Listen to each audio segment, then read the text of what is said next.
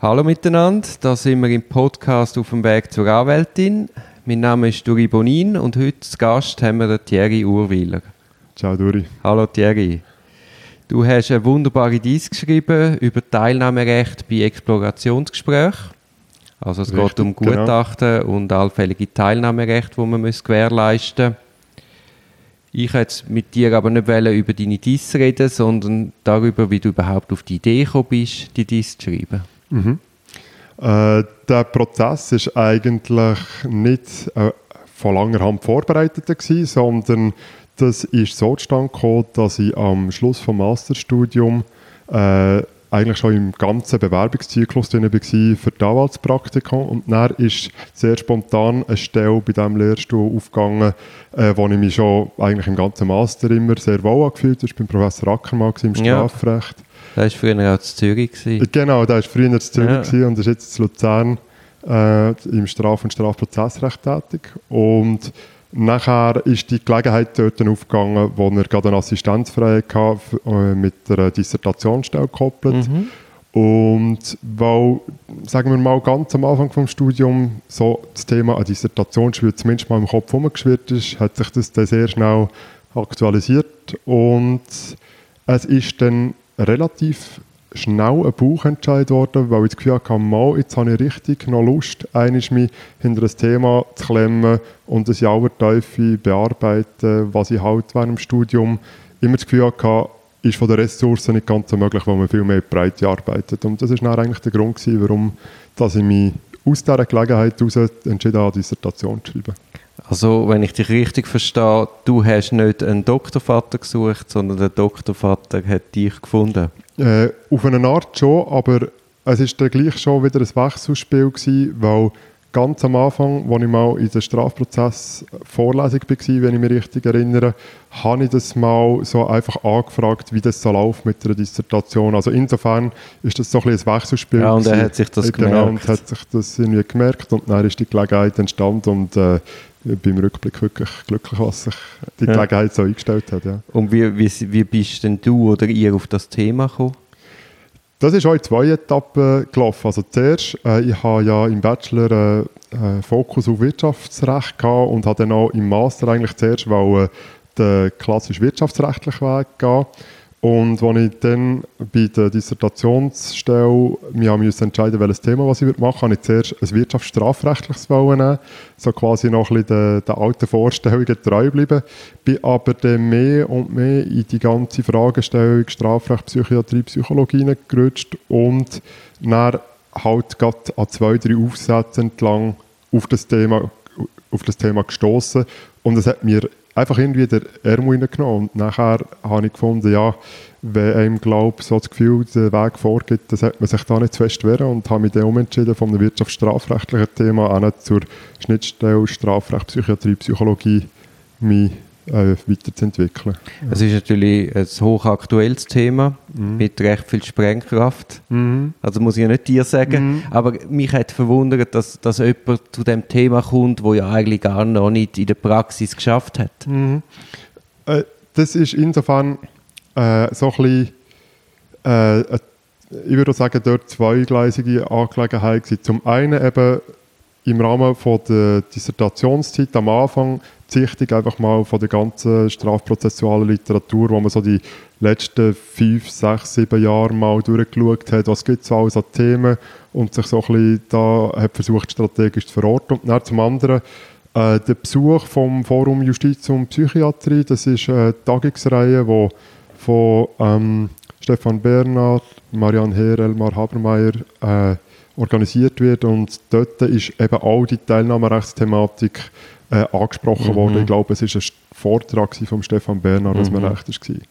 Und dann habe ich mir das wie so ein bisschen in die äh, innere Agenda geschrieben im Kopf yeah. und habe gesagt, das, das sollte ich mir noch genauer anschauen und nachher nach noch ein, zwei Abklärungen, wo auch noch zwei, drei gute Aufsätze dazu sind, habe ich gefunden, mal, das ist eigentlich, das bietet viel Potenzial, weil die Rechtsprechung sagt seit Jahrzehnten eins, die wachsende Literatur etwas anderes, aber so eine integrale Aufarbeitung, auch noch mit einem internationalen Ausblick, das hat es eigentlich so noch nicht gegeben, mhm. insbesondere auch nicht vor einem EMRK-Hintergrund und dann habe ich gefunden, mal jetzt liegen ja, oder jetzt ist dort die Sterne günstig yeah. für das und äh, dann ist es in die Richtung gegangen, ja.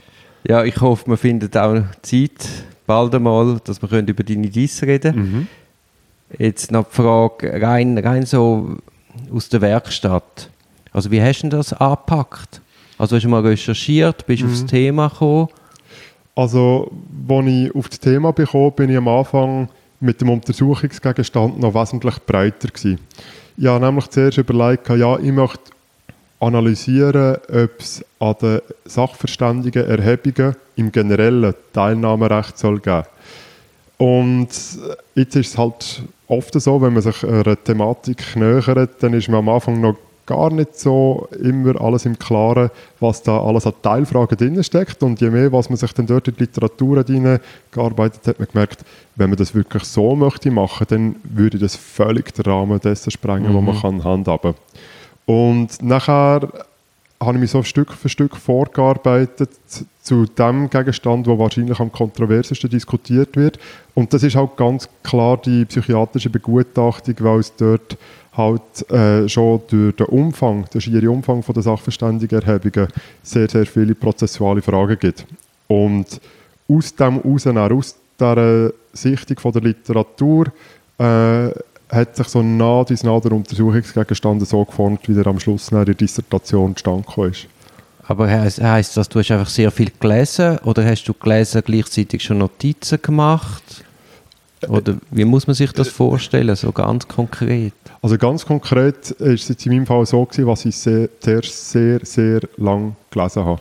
Mhm. Äh, ich bin sehr spät eigentlich erst hingegangen und habe angefangen zu schreiben.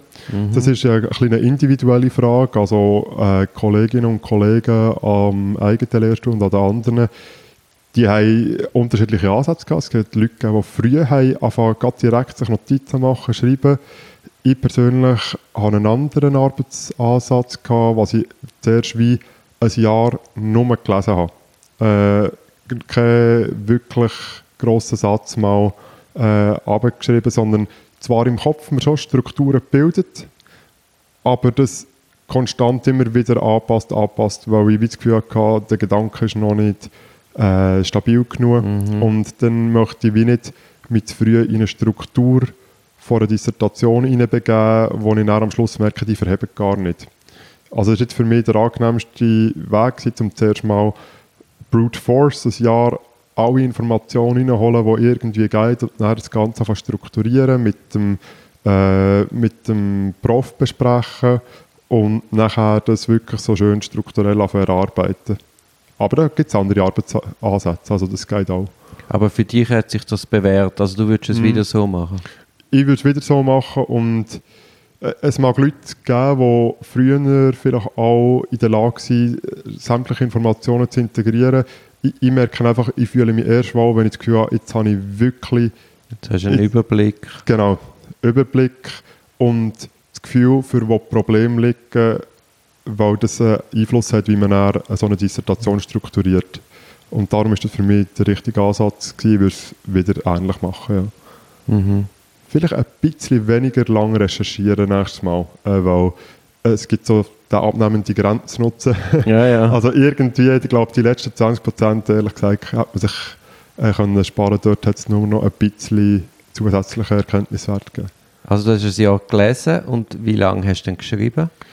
Äh, geschrieben habe ich zuerst, ähm, also ich muss es so sehen, äh, an Uni waren wir 50% angestellt, gewesen, 50% haben wir Zeit für Dissertation gehabt. Äh, das hat relativ grosse Fluktuationen gegeben. Manchmal hat man deutlich mehr als 50% geschafft. Mhm. Äh, das war aber nicht der Grund, gewesen, was wir irgendwie völlig ungebührlich mit der Arbeit zugeladen worden wäre, sondern wir hatten andere Publikationsprojekte gehabt, wo auch halt noch das Privatsinteresse dabei war. Und da hat man halt mal 70% geschafft oder dergleichen. Und ähm, dann ist man unregelmäßig zum Schreiben gekommen. Also ich hätte jetzt gesagt, es hätte so wie immer Blöcke gegeben nach den Prüfungen, wo man mal können, zwei, drei Monate wieder voll daran arbeiten und dann ist die Lehrstuhltätigkeit wieder vordergründig geworden oder auch die anderen Projekte. Und dann äh, hat man sich ein bisschen arrangieren wie halt die Arbeitsbelastung am Lehrstuhl ist. Aber netto geschrieben würde ich sagen, sind es etwa zwei Jahre, zweieinhalb, vielleicht so dort rum, wo man im Schreibprozess drinnen ist. Also bis zum letzten Strich, wo man es dann im Verlag abgibt. Mhm. Ja. Würdest du das so quasi berufsbegleitende dissertieren? Mhm. Würdest du das auch wieder so machen? Ich finde ja, äh, aber auch dort wieder ist es eine Frage von, von der Perspektive. Also wenn man jetzt äh, Lust und Freude hat, weiterhin wissenschaftlich tätig zu sein, dann kann man durch die Tätigkeit an einem Lehrstuhl wirklich sehr viel Kontakt knüpfen äh, mit Forschern aus dem gleichen Feld und das kann einem eigentlich einen ganz coolen Einblick in das ganze Gebiet hineingeben, wo man dann auch zukünftig davon profitieren kann. Äh, es gibt aber schon auch andere Modelle, wo Leute zum Beispiel während anderthalb Jahren einfach voll durchgezogen Mhm. haben und das eigentlich plus minus Vollzeit erarbeitet haben. Für mich hat jetzt das äh, Teilzeitmodell gestummen, was man transparenterweise muss sagen, ist, dass es sicher finanziell weniger attraktiv ist, als wenn man gerade an einem Stück durchzieht äh, im Vollzeitmodus, weil man halt reduziert Einkommen erzielt während diesen drei oder dreieinhalb Jahren ähm, und das auf einem viel, viel tieferen Niveau, als wenn man irgendwie schon äh, andere Ausbildungsschritte durchgelaufen hat. Mhm. Also das ist sicher ein Aspekt, den man muss überlegen muss. Aber für mich wäre es nicht der Grund zum Nein sagen, ich würde es nochmal machen. Also ich habe eine sehr gute Lehrstuhlzeit gehabt. Ich glaube, auch in dem Stadium von der juristischen Karriere sollte nicht das Geld der primäre Motivationsfaktor sein. Absolut einverstanden. Also, äh, ich finde, äh, gerade sowieso, wenn man sich für eine DIS entscheidet, dann darf das erst recht nicht Ja, das ja, nein, Kriterium ja. sein. Äh, und das hat eigentlich schon die Motivation im Vordergrund stehen, ja. Wie hast denn, äh, wie ist denn dein Arbeitsstil gewesen? Also wo hast du wann geschafft? Äh, ich habe sehr gerne daheim geschafft. Also, was ich als grossen Vorteil habe erlebt, ist, dass ich von Anfang an alles digitalisiert habe. Mhm. Äh, also, wenn Sachen nicht schon per se digital sind waren, äh, dann habe ich mir Bücher oder Aufsätze oder was auch immer durch das Band digitalisiert und durch das sind äh, lästige Gänge in die Bibliothek sind einfach integral weggefallen und man hat viel effizienter können arbeiten. Also sehr viel daheim äh, in den eigenen vier Wänden gearbeitet und klar, also wenn es jetzt einmal einen Tag gegeben wo ich zu Luzern am Lehrstuhl war und wir haben gerade keine Dienstzeit gehabt, dann habe ich auch mal dort dran gearbeitet, aber überwiegend daheim in den eigenen vier Wänden. Und wenn du sagst, du hast mit digitalen Büchern geschafft, wie, wie, wie heißt das konkret? Du hast einfach einen Marker gehabt, du markiert hast Mhm. auf einem. Äh, also ich habe meistens äh, durchsuchbare PDFs nachher Mhm. kreiert aus den Büchern, die ich gebraucht habe und habe das eben mit PDF-Bearbeitungsprogramm habe ich markiert. habe Also am Computer. Alles am Computer, genau. Also nicht am iPad oder. Äh, nein, am iPad nicht. Äh, ich, also das ist jetzt eine reine Frage von der Präferenzen. Ich arbeite lieber direkt am Stehpult mit dem grossen Monitor, wo ich mehrere PDFs kann Mhm. parallel offen habe und das wäre halt am iPad nicht ganz so gäbig gewesen. Aber das kann man machen. Also wenn man, Ja, ja. wenn man das gäbig findet, dann ist das sicher ein gutes Ja, weißt du, mit dem neuen Stift ist ja mit dem Ja. Pencil. Also kann man garantiert. Ich muss auch zugeben, ähm, ich, ich bin mir schlichtweg noch nicht gewöhnt, mit dem iPad so zu arbeiten, äh, weil ich einfach immer am Stehpult eben am grossen Mhm. äh, PC habe gearbeitet und dann ist es wie nie so eine Frage gewesen, aber ich wäre jetzt dort überhaupt nicht abgeneigt, das in einem anderen Projekt mal auszuprobieren. Und hast denn du äh, tippet oder hast du quasi mit irgendeiner Spracherkennungssoftware das abdiktiert? Äh, nein, ja, alles tippet. Mhm. Ähm, es hat jetzt, soweit ich weiß, von meinen Kolleginnen und Kollegen, die auch eine Dissertation geschrieben haben, hat noch niemand mit einer Spracherkennungssoftware Die geschafft. sind heute saugut. ah, wirklich? Das ist der Okay. Wahnsinn. Mit ein bisschen Training bringst du die Software zu 98, 99 Prozent Richtigkeit. Das ist ja genial, müsste ich mal Mhm. ausprobieren. Ja, nein, das habe ich wirklich noch nicht ausprobiert. Ja, nein, das ist erstaunlich, was da gegangen ist. Der, ich habe schon mal so eine Software gekauft vor, sagen wir, 10, 15 Jahren. Mhm. Und dort war es wirklich noch in den Kinderschuhen. Ja, gewesen. ja. Also darum die Fehler, hast viel mehr Zeit aufgewendet, um es zu korrigieren. Mhm. Und das ist also heute viel besser. Ah, Hammer, ja, für ein nächstes Projekt, das den gleichen Umfang hat, müsste ich das sicher berücksichtigen. Äh, jetzt bei deiner Arbeitsweise daheim, hast, hast du da mit der Selbstdisziplin nie ein Problem gehabt? Nein, gar nicht. Äh, gerade im Gegenteil, ich hatte viel mehr Probleme, gehabt, wenn ich in Bibliothek bin gegangen, weil ich dort immer Leute kennt habe und dann bist du mal dort wieder mhm. ein, ein paar Mal zu viel auf einen Kaffee gegangen. Äh, und eigentlich ist es mir immer ringer gegangen, wenn ich mich stärker isoliert habe.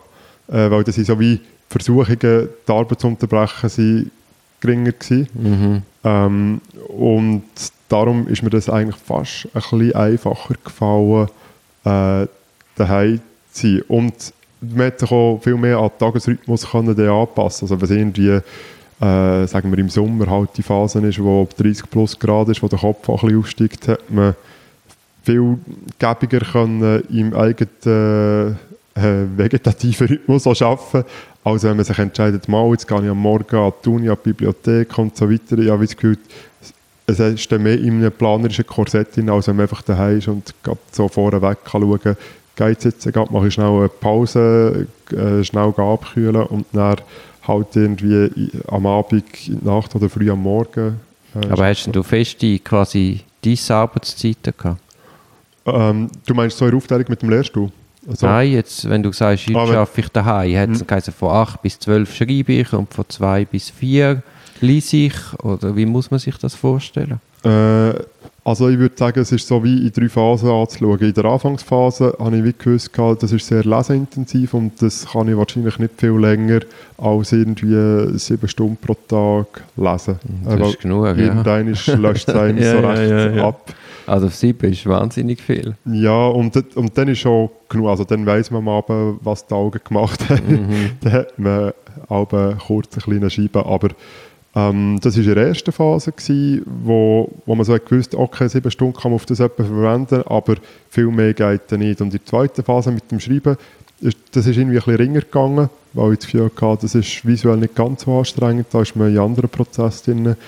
Ähm, dort habe ich es oft so gemacht, dass ich recht früh aufgestanden bin, äh, irgendwie am 6 Uhr arbeiten und dafür aber dann am Nachmittag nicht äh, eine Ewigkeit. Also ich hatte gerade in den Sommermonaten habe ich selten mal äh, nach den vier, fünf noch geschafft an der Dissertation, mhm. äh, weil es dann einfach so der Punkt war, wo, wo so ein bisschen niedergegart ist mhm. in der Wohnung von den hohen Temperaturen. Aber eben, das kann man sich recht dynamisch so einteilen. Ja. Was war denn so das Tagessoll? Gewesen? In der Anfangsphase hat er gesagt, 8 bis 10. Dann hat es mal ein hochintensives Fenster gegeben was wirklich so 12, 14 Stunden war. Äh, das war vielleicht ein halbes Jahr. Gewesen. Dort mhm. ist schon extrem viel gegangen. Also mhm. dort ist fast ein Großteil vom ganzen Schreibprozess passiert. Das ist so, nachdem ich alles ein bisschen gelesen und erarbeitet habe, und ins Schreiben bekommen und dann auch wirklich das Gefühl gehabt, jetzt habe ich das Problem verstanden. Ja, und jetzt hast du quasi wie raus in genau, Tasten so, drücken. Ja, ja. So nach dem Motto, bevor man es wieder vergisst. ja. Und, und wie muss ich mir vorstellen, was ist denn so der Output pro Tag gewesen? Drei Seiten, vier Seiten? Auch, äh, ich, ich habe immer so für mich ein das Credo gehabt, schau nicht auf die Seitenzahl. Mhm. Es ist zwar emotional nicht immer ganz aufgegangen, um das nicht zu machen, äh, aber es hat so Tage gegeben, wo man wirklich nichts Gescheites aufs Papier gebracht hat. Wir haben zwar geschrieben, hat es aber am nächsten Tag angeschaut und wieder gelöscht. Mhm. Wir einfach gemerkt nein, mit dem Gedanken ist noch nicht ausgereift, mhm. muss man einen Fall zurück. Darum würde ich mich nie an Seitenzahlen versuchen zu orientieren, sondern mehr so am Gefühl, habe ich das Problem begriffen und weiß ich, was ich alles sagen will. Ich glaube, sobald sich das Gefühl eingestellt kann man recht relaxed werden. Mhm. Äh, weil dann ist wirklich nur noch eine Disziplinfrage, um das abzuschreiben. Äh, ja. Und hast du das quasi, eben wenn du sagst, ich habe es quasi schon im Kopf gehabt, hast du quasi vorne angefangen und bist hinten fertig geworden? Oder ist das rhizomartig geschrieben? Mal auf da, mal zu dem Thema? Das, das habe ich manchmal gemacht, wenn ich nicht mehr weiterbekomme an einem Ort. Wenn ich einfach so in eine Blockade reinbekomme, bei meinem Kapitel und habe wie gewusst, ja, okay, dort hinten gibt es jetzt noch einen Teil zu der Verwertbarkeit schreibe ich mal dort ein bisschen Grundsätze. Mhm. Das habe ich manchmal gemacht, um mich wieder ein bisschen in den Rhythmus hineinzubringen, um dann wieder zurückwandern mhm. äh, Das hat es schon auch gegeben. Ähm, aber sonst habe ich mir eigentlich recht oft so ein bisschen thematische Cluster gebildet. Zum Beispiel gesagt, so, jetzt heute will ich die Gesetzgebungsgeschichte sauber aufarbeiten und dann äh, halt einfach geschaut, dass ich das möglichst in einem Guss äh, runterbringe. Das heisst natürlich der, nicht, dass das so einfach gerade in die finale Fassung kommt, das überarbeitet ist sicher noch drei, vier Mal in den Formulierungen, in der Ausdifferenzierung und alles. Ähm, aber ja, das ist so ein bisschen der Arbeitsprozess gewesen. Es ist eben doch ein, eben dreieinhalb Jahre ist ein langer Prozess. Mhm. Hast du denn mit Motivationsproblemen zu kämpfen gehabt? Krisen? Äh, definitiv, ja. Hast, hast, hast, das ganze Projekt aus dem Fenster gekriegt? ja, also es hat, es hat schon Phasen gegeben, wo man das Gefühl hatte, hey, was mache ich da eigentlich? Ja. Und, und, und begreife ich meinen Untersuchungsgegenstand oder was sehe ich noch nicht? Äh, und ich sage jetzt mal so, zwei Phasen hat gegeben, wo das Projekt recht äh, so ein bisschen aus dem Haus gegangen ist, wo man denkt, hey, in was habe ich mich da reinbegeben und ist vielleicht doch die Herausforderung einfach ein Stück zu gross gewesen und halt Selbstzweifel, die man in diesem Moment hat, wo, wo aber insofern einfach dadurch abgebaut werden, weil man so wie merkt, es geht allen so, die jetzt links und rechts gerade dran hocken und äh, dass da alle in ihrer eigenen Welt ein bisschen paranoid sind äh, das nimmt dem Ganzen ein bisschen die Schärfe, äh, weil man sagt, ja, okay, wenn es uns allen so geht, wird es auch denen vor uns nicht anders gegangen sein. Mhm. Und äh, denkt man, gut, jetzt machen wir einfach in diesem System das Beste, was geht. Und äh, Perfektion gibt es nicht. Und dann kommt man auch über die ein, zwei Tiefphasen wieder hinweg. Ja. Aber wie hast du es konkret gemacht? Hast du eine Pause gemacht? Bist du Skifahren? Hast du einen Aufsatz geschrieben? Ja, tatsächlich. Äh, ja, äh, zum Teil mich mit einem anderen Projekt abgelenkt, eben mal einen Aufsatz geschrieben oder an, an einem anderen Grossprojekt, wo wir dran waren, äh, wo mir so ein bisschen wie Gelegenheit hat gegeben, immer mal wieder den Kopf komplett wegreißen. Mhm. Und ich glaube, das ist der schwierigste Lernprozess am Anfang, zu realisieren, was man nicht immer mit der Brechstange weiterkommt, sondern dass man einfach wirklich manchmal eine solide Woche weg muss sein. Mhm. Äh, und dann auf einmal checkt man etwas und mhm. dann kommt man wieder weiter, aber mir baut sich so ein Gespenst im Kopf auf, wo man sagt, hey, das muss jetzt abgeschrieben werden, 3, 2, 1. Aber die Realität ist, who cares, ob es eine Woche früher oder später kommt. Also, das ist so rein fiktiv, was man sich da kurz im Kopf aufbaut. Und das muss man sich immer wieder ein bisschen bewusst werden. Ja, das, das finde ich einen wichtigen Punkt. Das, siehst, das hast du zum Beispiel auch bei Pledway schreiben. Also ich schaue einmal auch, dass ich, sagen wir, ich brauche drei Halbtage, mhm. dass ich dann die nicht quasi im gleichen, also an einem Tag durchziehe, sondern mhm. die drei Halbtage ein bisschen planen. Mhm. Dass eben genau so, so, so Erkenntnisse können reifen Ja, genau. Weil das Unterbewusstsein ist ein, ist ein erstaunlicher Hilfsgeber. Ja, es schafft ja weiter, oder? Ja, ja. ja. Wie bist du mit Störungen umgegangen? Also Nattel, E-Mails? Ähm, also E-Mails habe ich nie als jetzt so grosse Last mhm. erlebt. Äh, was, was wirklich schwierig ist, und das empfehle ich mittlerweile äh, jeder Person, die an einem Projekt dran ist, gang in Flugmodus, schaut das Natter zum Teil einfach ab, leg es nicht auf den Tisch, dass du schon nur kannst als Verlegenheitslösung ziehen, wenn du nicht weiterkommst. Das, das ist mir x-mal passiert. Mhm. Einfach so, ja, jetzt weiß ich gerade nicht, wie weiter, okay, schnell auf WhatsApp schauen oder was auch immer völlig führig. Macht mhm. die auch brutal ineffizient. Ja, eben, ein unglaublicher Zeitfresser. Ja, mega. Also jetzt, äh, nach dem Projekt bin ich dort auch viel disziplinierter, was ich in der Tasche habe, gerade am Boden, äh, einfach nicht in Griffnähe, weil es, ja, die Verlockung ist zu gross, bei den kleinsten Hürden einfach gerade dazu zu greifen. Mhm. Ja. Und am Computer mit den E-Mails, das ist einfach der Gar nicht eingestellt gehabt? Nein, das, das habe ich zwar eingestellt, gehabt, aber irgendwie, ja, ich habe das Gefühl gehabt, dass, das hat mir nicht gleich viel ausgemacht, wenn, mhm. wenn dort mal etwas reingekommen ist und man dann hat etwas müssen beantworten hat einem das ganz, ganz kurz immerhin schnell eine Pause gegeben. Und es ist oft ja Sachfragen gewesen, also wenn es über Geschäfts-E-Mail oder so reingekommen sind. Ähm, und sonst ist halt viel von der persönlichen Kommunikation ist über WhatsApp und dergleichen gelassen. Also das habe ich so wie ich erledigen auch mit Snaptel einfach den weg hatte mhm. und was beruflich reingekommen ist. Wenn ich gesehen, es ist etwas Kleines, habe ich es vorher weg beantwortet. Wenn ich gesehen, okay, da muss ich jetzt schnell so zwei Stunden hocken und Abklärungen treffen, äh, dann habe ich es auf einen Abend verschoben oder irgendwie... Äh, die Planung integriert. Genau, ja. ja. Und wenn du sagst, du hast da in deiner intensivsten Zeit 10 bis 12 Stunden am Tag geschrieben, mhm. wie hast du denn geschaut wegen dem Ausgleich? Ähm, also hast du das aktiv geplant oder hast du dich ein bisschen treiben lassen? Äh, am Anfang habe ich das nicht aktiv geplant, aber äh, es hat so eine Phase gegeben, wo, wo mal der Körper mit ein bisschen Kopfweh und so zurückgemeldet hat, dass es jetzt vielleicht ein bisschen genug ist und dann ist mir sich ein bisschen bewusster geworden, was vielleicht eine Pause und ein bisschen mehr Sport oder dergleichen gar nicht schlecht tut, weil man ja, ja. Mal dann sehr lange so eine degenerative Körperhaltung steckt.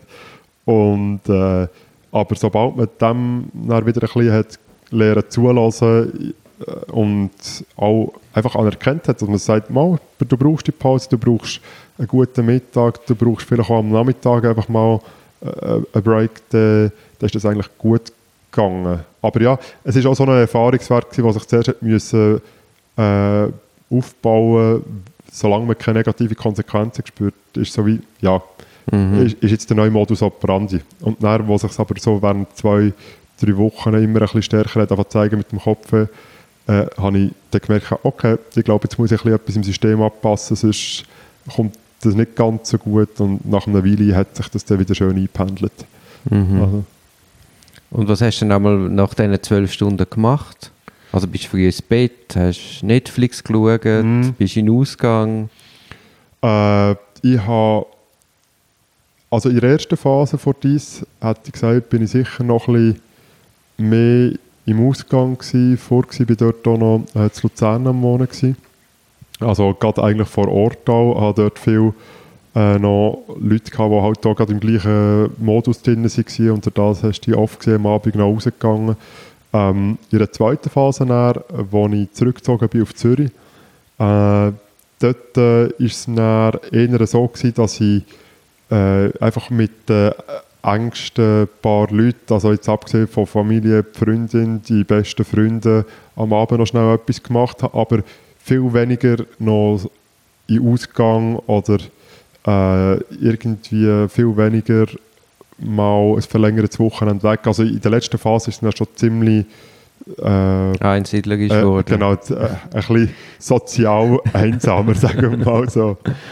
Ja. Und wenn du jetzt zurückschaust, wenn wir jetzt zurückgehen den Start von deiner Diss, mhm. worüber wärst du froh, wenn das, was du heute weißt, wenn du das schon beim Start gewusst hättest? Wahrscheinlich wäre ich froh, wenn ich mir noch viel, viel stärker die 80-20-Regel in den Kopf mhm. reingeschrieben hätte. Also mir läuft die Gefahr, wenn man das sich nicht konstant immer wieder vorbettet, dass man dann sagt, ah, jetzt könnte ich eigentlich noch schnell, jetzt übertreibe jetzt ein bisschen, aber jetzt könnte ich noch schnell schauen, wie das in Europa aussieht und dann äh, geht man mal zu der Sprache, die man kann, dann denkt man, ja, so, jetzt könnte ich eigentlich auch noch wie eine Sprache schauen, die ich nicht kann, mit jemandem, den ich kenne, und es wird dann wie endlos. Und dort mhm. muss man sich wie sagen, hey, noch einen Schritt zurück, wie wichtig ist es? Wie wird, wird der Erkenntnisgewinn für deine Arbeit gesteigert durch das? Und wenn man so am Schluss in den unter 1%-Bereich ankommt, muss man sagen, ja, ist vielleicht spannend, aber einfach nicht sinnvoll. Ja, ja. Ja, das, aber das gilt eigentlich für jede Rechtsschrift. Ja, genau. Also da nimmst du, glaube ich, viel mit für, für dein juristische zukünftige Leben. Jetzt ist man irgendwann mal fertig mit Schreiben. Mhm. Und dann fängt ja gerade nochmal eine ganz andere Geschichte an. Mhm. Mit Lektorat, Schlagwortverzeichnis, Sprachliches etc. Ja. Wie bist du mit dem umgegangen und wie hast du das erlebt? Also es war die Phase, gewesen, wo ich am wenigsten Freude äh, am Projekt hatte, weil ich gewusst das ist jetzt eine reine Fleissarbeit, es muss noch so viel gemacht werden. Ich muss aber auch sagen, ich habe mir dort recht viel Arbeit können abnehmen lassen, weil ich gesagt ich, ich tue mir ein Lektorat organisieren, dass so die letzte Durchsicht auch in sprachlicher Hinsicht nicht in meine Verantwortung fällt, zumal ich das schlichtweg nicht mehr gesehen. Ich hatte den Text so viel mal im Kopf gehabt, ich würde Fehler nicht mal mehr entdecken. Und da äh, habe ich wie gefunden, ja, also jetzt, äh, der, der Preis ist es mir wert, das noch äh, extern zu geben, damit man dort ein bisschen Kontrolle hat. Aber dann gibt es einfach Sachen, an denen kommst du nicht vorbei. Das Schlagwortverzeichnis oder dergleichen, das musst du am Schluss einfach gemacht haben. Und äh, ja, das war der weniger spaßige Teil. Gewesen. Hat er denn de, dein Verlag das Lektorat gezahlt? Nein, das habe ich privat. Ja, das hast du privat zahlen? Mhm, genau, also vom Verlag hast du eine Betreuungsperson, die tut dir eigentlich also zeigt dir, welche Vorgaben was du musst erfüllen musst, welche Checkliste, du musst das Ganze selber durchformatieren, äh, du tust das auch in die äh, Fassung bringen, wie sie es nachher akzeptieren können. Dann geht das im Schnitt so ein, zwei Mal in die formelle Kontrolle rein und schaut ob alles ready ist für den Druck und dann so nach dem zweiten Mal hast du eigentlich auch gut zum Druck geben. Mhm. Ähm, ich habe jetzt beim Schultes Verlag eigentlich dort gute Erfahrungen gemacht, äh, sehr äh, äh ansprechbare äh, Betreuung gehabt. Ähm, aber man muss sich einfach bewusst sein, eben, der Dienstleistungsumfang ist nicht so, was noch als Lektorat oder dergleichen dabei ist. Das ist Zeug, wo man alles noch in eigene Verantwortung hat. Und was hast du nicht für das Lektorat gezahlt? Das war ein äh, Freundschaftspreis gewesen, äh, von einer Lektorin, äh, 600 Franken. Das ist sehr, sehr ein günstiger. Das ist, das ist ein sehr, sehr, also man sehr muss vielleicht sagen, dass dein Buch über 300 Seiten hat. Ja, eben, es ist wirklich sehr, sehr ein günstiger Preis gewesen, wo, äh, wo eben äh, rein aus dem Freundschaftsverhältnis raus so tief war. Also sonst wäre das ein Vielfaches davon, muss man sagen. Also eine Zieleschaltung 260 Seiten. Ja. Ja, das ist eine Riesenarbeit, das Lektorieren. Ja, und äh, ich bin extrem dankbar gewesen, dass ich da Kapazität hatte und mir das äh, für diesen Preis machen konnte, weil ich glaube, wenn es jetzt äh, äh, ein Vielfaches höher wäre gewesen, hätte ich mir es gleich noch überlegt und hätte es dann vielleicht irgendwie äh, anderweitig noch gelöst gehabt. Und dann hatte ich das Gefühl, hätte ich ein paar wertvolle Erfahrungen, die es aus dem Lektorat neu mhm. rausgegeben nicht können machen und von dem her ist das eine gute Lösung jetzt gewesen. Ja. Mhm. Aber Druckkosten hat dann schon der Verlag übernommen? Äh, nein, die zahlst schon selber. Ähm, das ist aber ein System. Ich weiß, was du meinst. Das ist so nach dem Motto, als Dank für dreieinhalb Jahre darfst du äh, noch ein paar tausend Franken in die Hand nehmen. Also, es ist im Schnitt, es variiert nach Seitenzahl und jetzt äh, in meinem Fall ist es etwas um 2600 oder so dort rum. Gewesen. Für welche Auflage? Äh, für eine Auflage von, oh, ich wüsste es im Fall nicht auswendig, ich wollte jetzt nicht eine falsche Zahl sagen. Und die Hälfte davon hat aber die Uni übernommen aber das macht sie nur, wenn dies entsprechend ausgezeichnet ist. Also das heißt, wenn du nicht in die Prädikate reinkommst, dann zahlst du es zu 100% selber. Und die Dies wird jetzt verkauft. Mhm. Was ist der Verkaufspreis? Äh, ich glaube etwas um 68 Stutz, so dort rum. Und von diesen 68 Stutz? Ich glaube 10% für, Und zu dir? Ja, für einen Autor, wobei... Also du amortisierst deine, nicht einmal deine, sagst im besten Fall, wenn du ausverkaufst, wirst du nicht einmal deine Druckkosten amortisieren? Das ist ziemlich sicher der Fall. Also verdienen tust du an diesem Ding nicht durch den Verkauf vom Buch. Äh, es ist allenfalls über die Werbewirkung, die das für deine Person, deine Qualifikation ja, ja. hat, was, was einen Einfluss hat, aber am Projekt selber verdienst du es nicht ab. Zumal, wenn die Uni zahlt, dann übernimmt sie das nicht im engeren Sinn so als Geschenk, sondern du unterzeichnest eine Zessionsvereinbarung, dass der Verlag ihnen quasi bis zu diesem Betrag der Erträge, die mhm. dir zustehen, aus dem Autorenvertrag abtritt. Mhm. Also äh, mit anderen Worten, du müsstest so eine irrsinnige Auflage verkaufen oder auch eine zweite Auflage und so weiter, damit du je etwas noch siehst, was bei dir ankommt. Ist jetzt nicht so wild, weil das haben wir wie bei uns von Anfang an gewusst, gehabt, alle zusammen, was wir an dem nicht werden verdienen, zumindest nicht auf dem Weg. Äh, aber ja, es ist etwas, wo vielleicht ganz kurz gegen die Intuition geht, äh, wenn man auch sieht, wie lange was so etwas braucht, wie viel Aufwand das dahinter steckt. Ja, also, also man muss sagen, es ist, es ist für den Verlag natürlich ein risikoloses Geschäft. Mhm. Ist so, ja. Und wenn, wenn sich etwas gut verkauft, dann, dann cashen die richtig gut. Mhm. Ja, das ist sicher äh, noch eine gute Ertragsquelle, wobei ich glaube, also mittelfristig wird es für die Verlage schon auch schwierig jetzt mit den ganzen Digitalisierungsbewegungen. Mhm. Äh, das wird, glaube ich, immer schwieriger werden, was sie nicht nur die Prozesse, sondern auch die Konditionen können halten mhm. Könnte mir sehr gut vorstellen, was sich dort in den nächsten 10, 15 Jahren erheblich ändert. Mhm. Und hast du mal den Gedanken gehabt, das in einem eigenen Verlag rauszugeben? Äh, da ich tatsächlich gehabt, nicht mal in einem eigenen Verlag, sondern ein Kollege von mir hat das über Open Access gemacht. Mhm. Äh, bin dann so ein bisschen ihre Abwägung gewesen. Auf der einen Seite Open Access der Vorteil, eben, du kannst es jeder Person rausgeben, du hast dann wirklich volle äh, Transferabilität, musst dir nicht überlegen, äh, wo eine, oder respektive wie viele freie Exemplare habe ich, etc. Du hast dort keine Einschränkungen. Das ist der Vorteil von Open Access. Der Nachteil ist, dass die ganzen Distributionskanäle, wie sie jetzt auf dem Markt gebraucht werden, halt von diesen Verlagen oft nicht ganz im gleichen Maß erschlossen werden, auch keine Werbung äh, im gleichen Maß äh, gewährleistet wird, zumindest im Status quo nicht. Das wird sich graduell ändern. Also, soweit ich habe erfahren, sind jetzt auch Open Access Verlage langsam so weit, dass sie zum Teil diese auf, äh, nicht Sui Generis, auf ähm, Swisslex integrieren. Äh, also dort ist sich auch etwas am tun. Aber ich habe in der Gesamtabwägung gefunden, nein, ich glaube, ich gehe lieber noch den tradierten Weg und äh, mhm. bin vielleicht jetzt noch ab fünf, sechs Jahre zu früh, um das auf Open Access zu machen. Aber es ist das Buchgefühl. Ich glaube, das ist genauso gut, wenn man den anderen Weg geht. Aber für mich habe ich gefunden, ich möchte es lieber über einen bewährten Weg machen. Wann, wann ist jetzt das Buch rausgekommen? September 2019. Und weißt du, wie der Verkauf angelaufen ist? Nein, das weiß ich noch nicht. Ich habe mir vorgenommen, das dann mal Anfang nächstes Jahr zu fragen, wie das so ein bisschen läuft mit den Verkäufen. Äh, es würde würd mich auch wundern, äh, ob das Thema ins Flügen ist gekommen. Und hast, äh, hast du Rückmeldungen bekommen? Ja, ich habe schon erste Rückmeldungen bekommen äh, von Leuten, die es gelesen haben. Sie bisher, und das hat mich natürlich sehr gefreut, sind wirklich viele positive Rückmeldungen gewesen.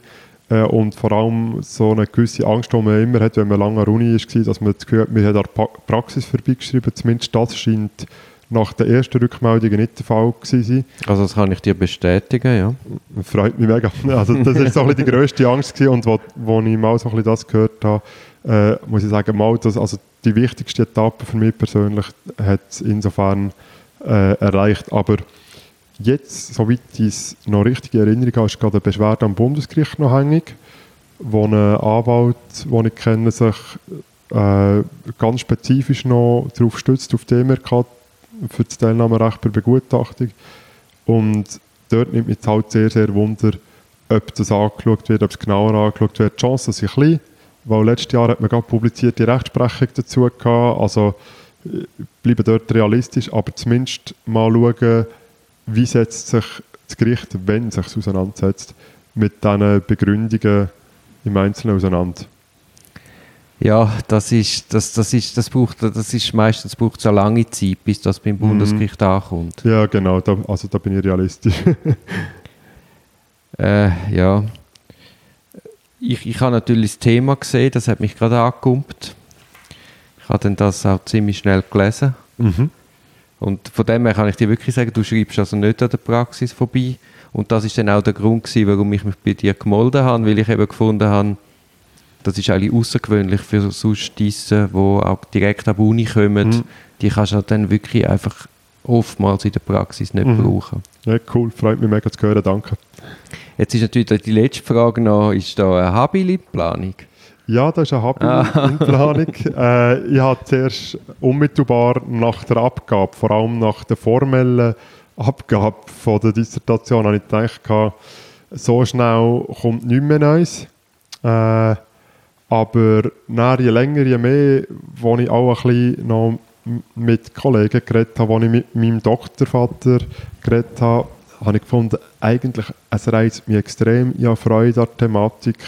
Äh, ich arbeite jetzt an einem Ort, wo wirklich mir sehr, sehr viele Möglichkeiten bietet, hier wissenschaftlich tätig zu sein. Äh, und wenn die Ausgangsbedingungen so ideal liegen, why not? Äh, weil es ist nicht etwas, wo mich äh, dann irgendwie so aus dem reinen Pflichtgefühl raus jetzt dort bewegt, sondern einfach die Lust daran, noch so etwas zu machen in die Richtung. Ja. Mhm. Also dem her, ja, es ist in Planung, wird aber nicht anfangen vor Mitte nächstes Jahr, weil bis dort dann noch eine Weiterbildung läuft und dann muss man eins nach dem anderen machen.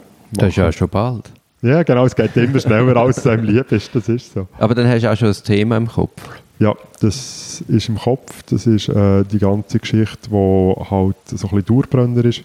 Äh, Risk Assessment und Gefährlichkeit. Mhm. Also du bleibst auf dem Gebiet? Ich bleibe auf dem Gebiet, gehe aber jetzt dort noch in einen ganz anderen Bereich hinein, wo ich mir so ein bisschen anschauen will, welche Methoden vom Risk Assessment sind die richtigen, ist der bundesgerichtliche Standard, der momentan gilt, der richtige etc. Und das wollte ich dann vertieft anschauen und nachher hoffentlich in nützlicher Frist mal wieder in eine gedruckte oder digital verfügbare Fassung bringen. Spannend, spannend. Ich hoffe eben, wie schon gesagt, wir haben bald Zeit, mal über den Inhalt von deinen Discs zu reden. Mhm. Aber ich danke dir sehr für deine Auskunft. Ja, danke Nuri für die Einladung.